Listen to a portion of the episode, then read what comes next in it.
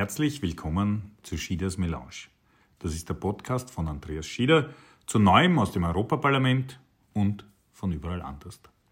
Hallo, herzlich willkommen bei einer neuen Ausgabe von Schieders Melange und ich habe heute erstmalig auch zwei Gäste. Eigentlich äh, die Michi Schüchner, Bezirksversteherin aus Benzing und den Jürgen Czernowarski, der war ja schon das eine oder andere Mal in Schieders Melange zu Gast.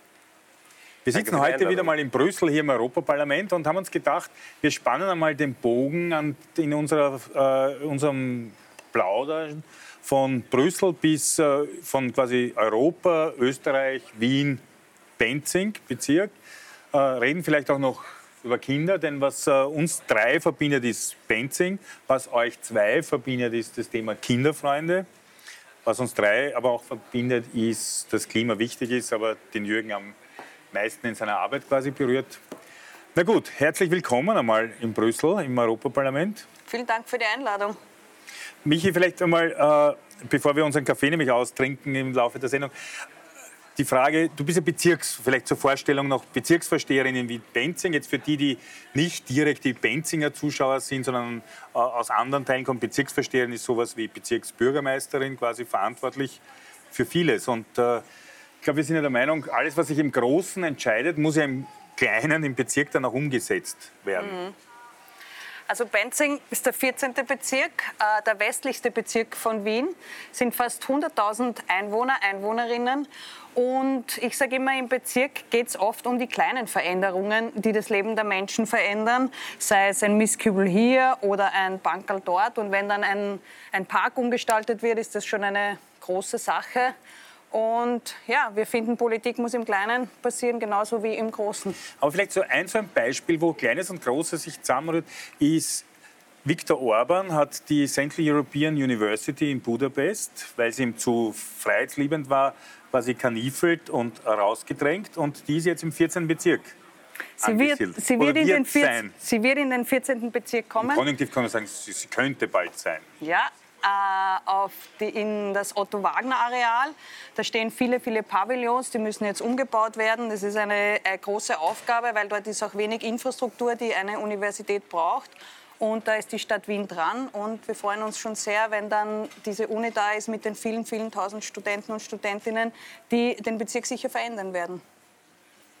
Jetzt vielleicht mal kurz, kurz zu dir. Äh, Klimastadtrat in Wien. Klimapolitik spielt in Europa, Green Deal.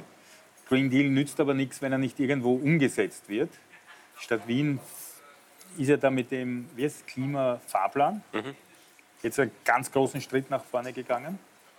Ja, der Klimafahrplan ist ein, ein wirklich äh, völlig neuartiges und recht wuchtiges Dokument, das wir geschaffen haben in den letzten Jahren 15, gut 15 Monaten in der Stadtregierung alle gemeinsam, weil es nicht nur ein sehr ambitioniertes Ziel festhält, nämlich als Stadt Wien bis 2040 klimaneutral zu sein, sondern den Weg dazu schildert. Also in allen Sektoren mit hinterlegten CO2-Budgets, ob das jetzt der Gebäudebereich ist, der Energiebereich, der, die Mobilität ist, den Weg bis 2040 schildert mit den wichtigsten Hebeln. Sowas brauchen wir auf europäischer Ebene. Und der Green Deal äh, ist durchaus als so ein äh, Dokument auf europäischer Ebene zu sehen. So etwas brauchen wir auf nationalen Ebenen und so etwas brauchen wir auf lokaler Ebene. Klare Vorhaben, die zeigen, wir meinen das ernst und wir haben keine Zeit zu verlieren. Wir brauchen aber noch was, deswegen ist genau die Konstellation mit Bezirk, äh, Stadt und Europa so spannend, wie wir da sind.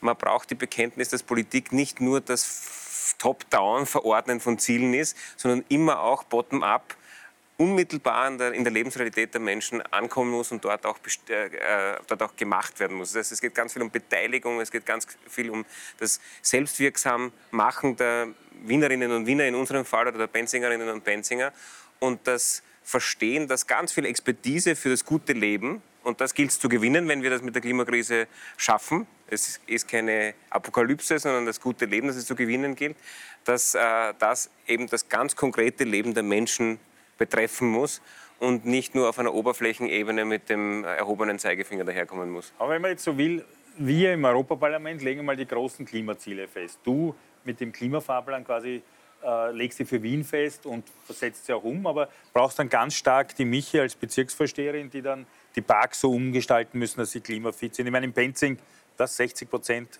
50 Prozent sind Grünfläche. Das ist natürlich nicht recht gut aufgeteilt. Das ist alles im westlichen Bereich der Wienerwald und es gibt schon auch Teile, die wirklich sehr städtisch sind.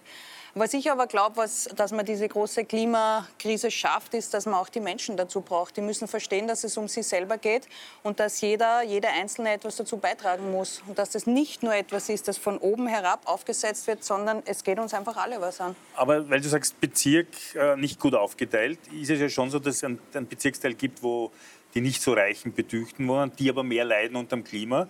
Und jetzt geht es genau darum, dort auch Bäume, Schatten, genau. klimagerechte Stadt. Wir haben sogar ein richtig cooles Projekt dort. Wir vergrößern einen Park im dicht bebauten Gebiet, einfach indem wir eine Straße sperren und die zum Park dazunehmen und umgestalten, Wasserspiele dort machen und halt auch alles ein bisschen mehr Bäume, dass es einfach kühler, kühler und cooler wird. Ich, ich, ich, möchte mich das auch unterstreichen, was der Jürgen zuerst gesagt hat, nämlich für die Arbeit hier im Europaparlament, wenn man jetzt so an dem Green Deal zum Beispiel arbeitet und überlegt, was könnte man tun, ist natürlich ganz auch nicht leicht, was in ein Gesetz reinzuschreiben. Aber mir ist schon immer wichtig, auch zu verstehen, wie, wie kann es umgesetzt werden. Also ich bin zum Beispiel jetzt äh, zuständig für äh, Gebäuderichtlinien äh, und als Berichterstatter, wo es auch darum geht, die Gebäude in Europa klimasparen, also energiesparender, klimafreundlicher zu machen. Und, und da, da ist gerade diese Erfahrungen aus dem Alltag des Lebens, ja, wo reagieren auch Leute, also es geht auch darum, Leute mitzunehmen. Nicht? Äh, und, und wie, wie kann man sie da äh, einbinden, ein ganz wichtiger, wichtiger Punkt. Nicht? Also es, man sieht ja auch, hier Europaparlament ist ja schon so ein, ein Tempel recht fern von Wien und vom, mhm. vom Alltag. Äh, da muss man immer schauen, dass das nicht verloren geht. Ja. Mir fällt aber in der Klimapolitik schon auf, dass die europäische Ebene ähm, liefert und dass die Ebene der Gemeinden, die Bürgermeisterinnen und Bürgermeister oder in dem Fall Bezirksbürgermeisterinnen-Ebene liefert. Ganz egal, in, an welchen Teilen Europa, äh, Europas das der Fall ist und in welchem Land.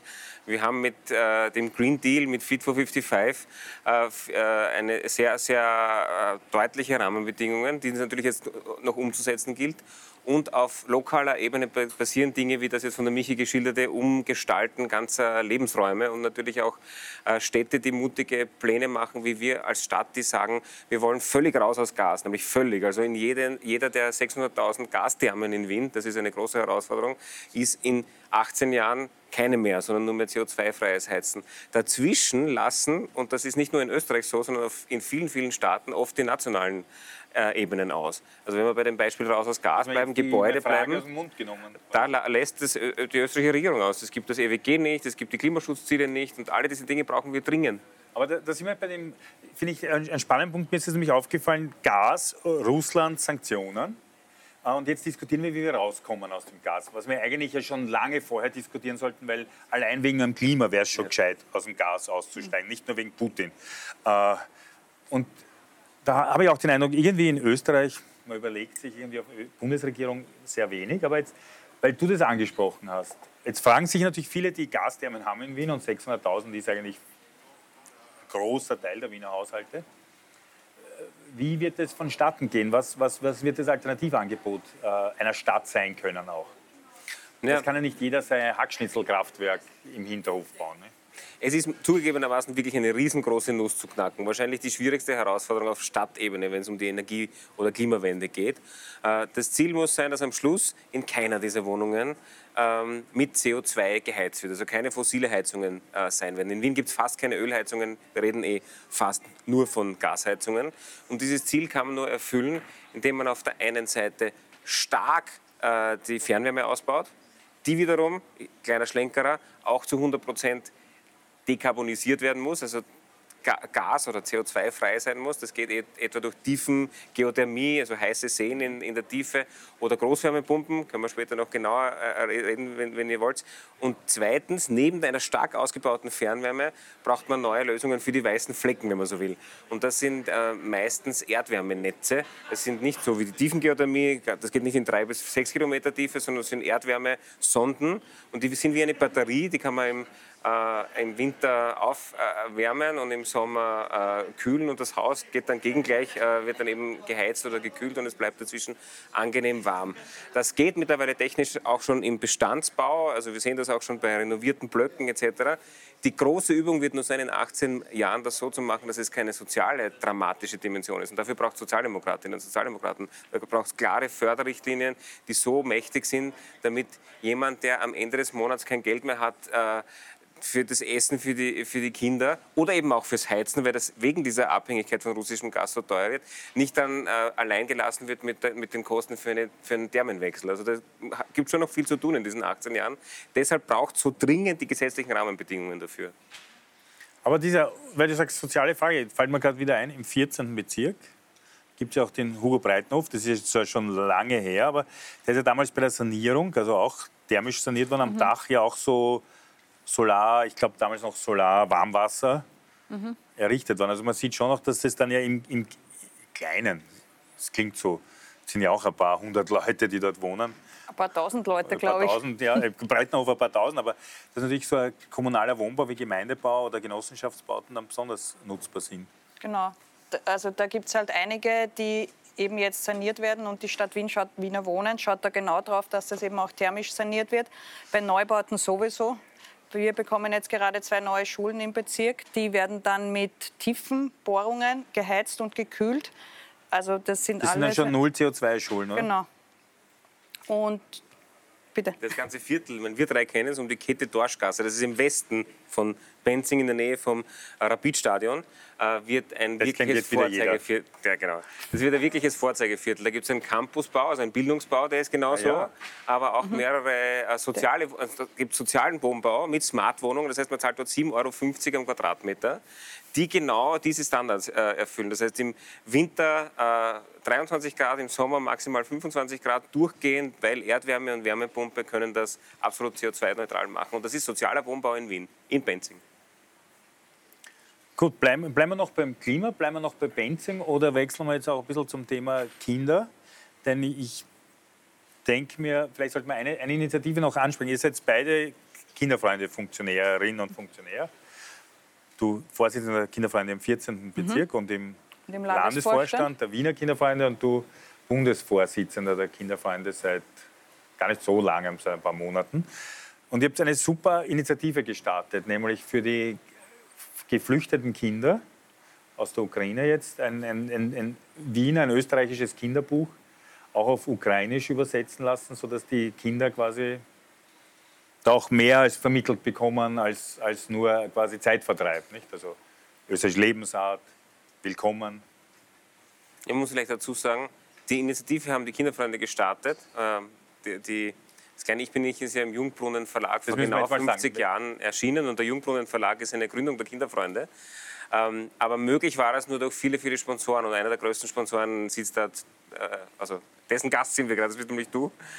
Und jetzt haben wir dieses Buch und das ist eine ziemlich coole Sache, weil wir wissen eigentlich noch von 2015, wo die Kinderfreunde sehr stark in der, in der Betreuung der Flüchtlinge äh, in, in, dieser Zeit gearbeitet haben, dass wir mit, mit, Büchern, damals war das kleine Ich bin ich in Arabisch und, und Farsi neu herausgekommen, irrsinnig viel positive Erlebnisse auch, auch äh, wecken kann und irrsinnig gut arbeiten kann. Überhaupt natürlich mit dem kleinen Ich bin ich, dessen Grundaussage ja ist, egal wie du bist, so ist es okay.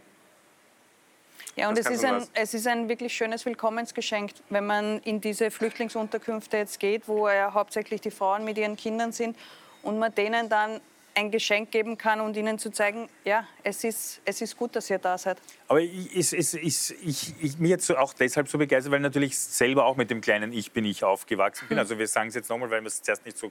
Es geht um Mira Lobe, das kleine Ich bin ich. Ein Punkt ist anscheinend schon über 50. Genau 50 Jahre alt. Okay.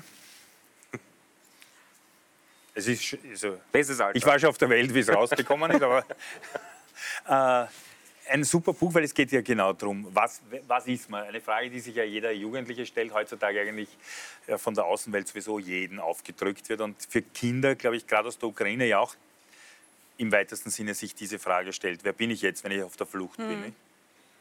Und das auf, auf Ukrainisch zu beantworten, ist eine tolle Sache. Wenn ihr die Initiative unterstützen wollt, Kinderfreunde übrigens freuen sich noch immer über Spenden für diese Aktivität sowie die Volkshilfe auch für Flüchtlingsaktivitäten zur Unterstützung. Wir werden sie in die Kommentare dann auch posten. Und wir könnten eines, das müssen wir jetzt im Konjunktiv formulieren, weil wir, wir, wir, hätten eins mitnehmen sollen, aber wir haben keins mit, aber wir könnten eins verlosen. Ja. Und hätten wir eins mitgenommen, Gute. könnten wir es jetzt sogar gleich verlosen. Ja. Aber so so würden wir bitten, schreibt es und dann verlosen wir eins unter denen, die dazu schreiben würden.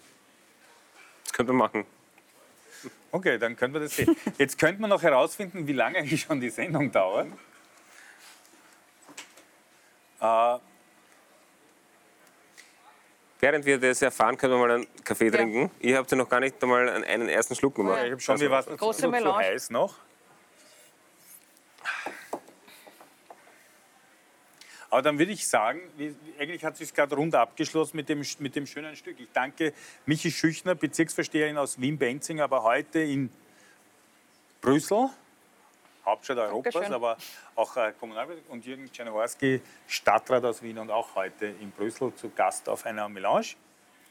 Schaltet jetzt wieder ein. Beim nächsten Mal haben wir sicher auch spannende Gäste. Vielleicht bleiben wir auch bei dem, würden wir auch bei dem Konzept äh, Melange à trois, also zu dritt äh, bleiben. Äh, aber das werden wir sehen, weil wir planen auch noch eine nächste spannende Sendung, wenn wir das schon vorher sagen, zum Thema Neutralität und NATO-Beitritt mit jemandem aus Finnland und Schweden.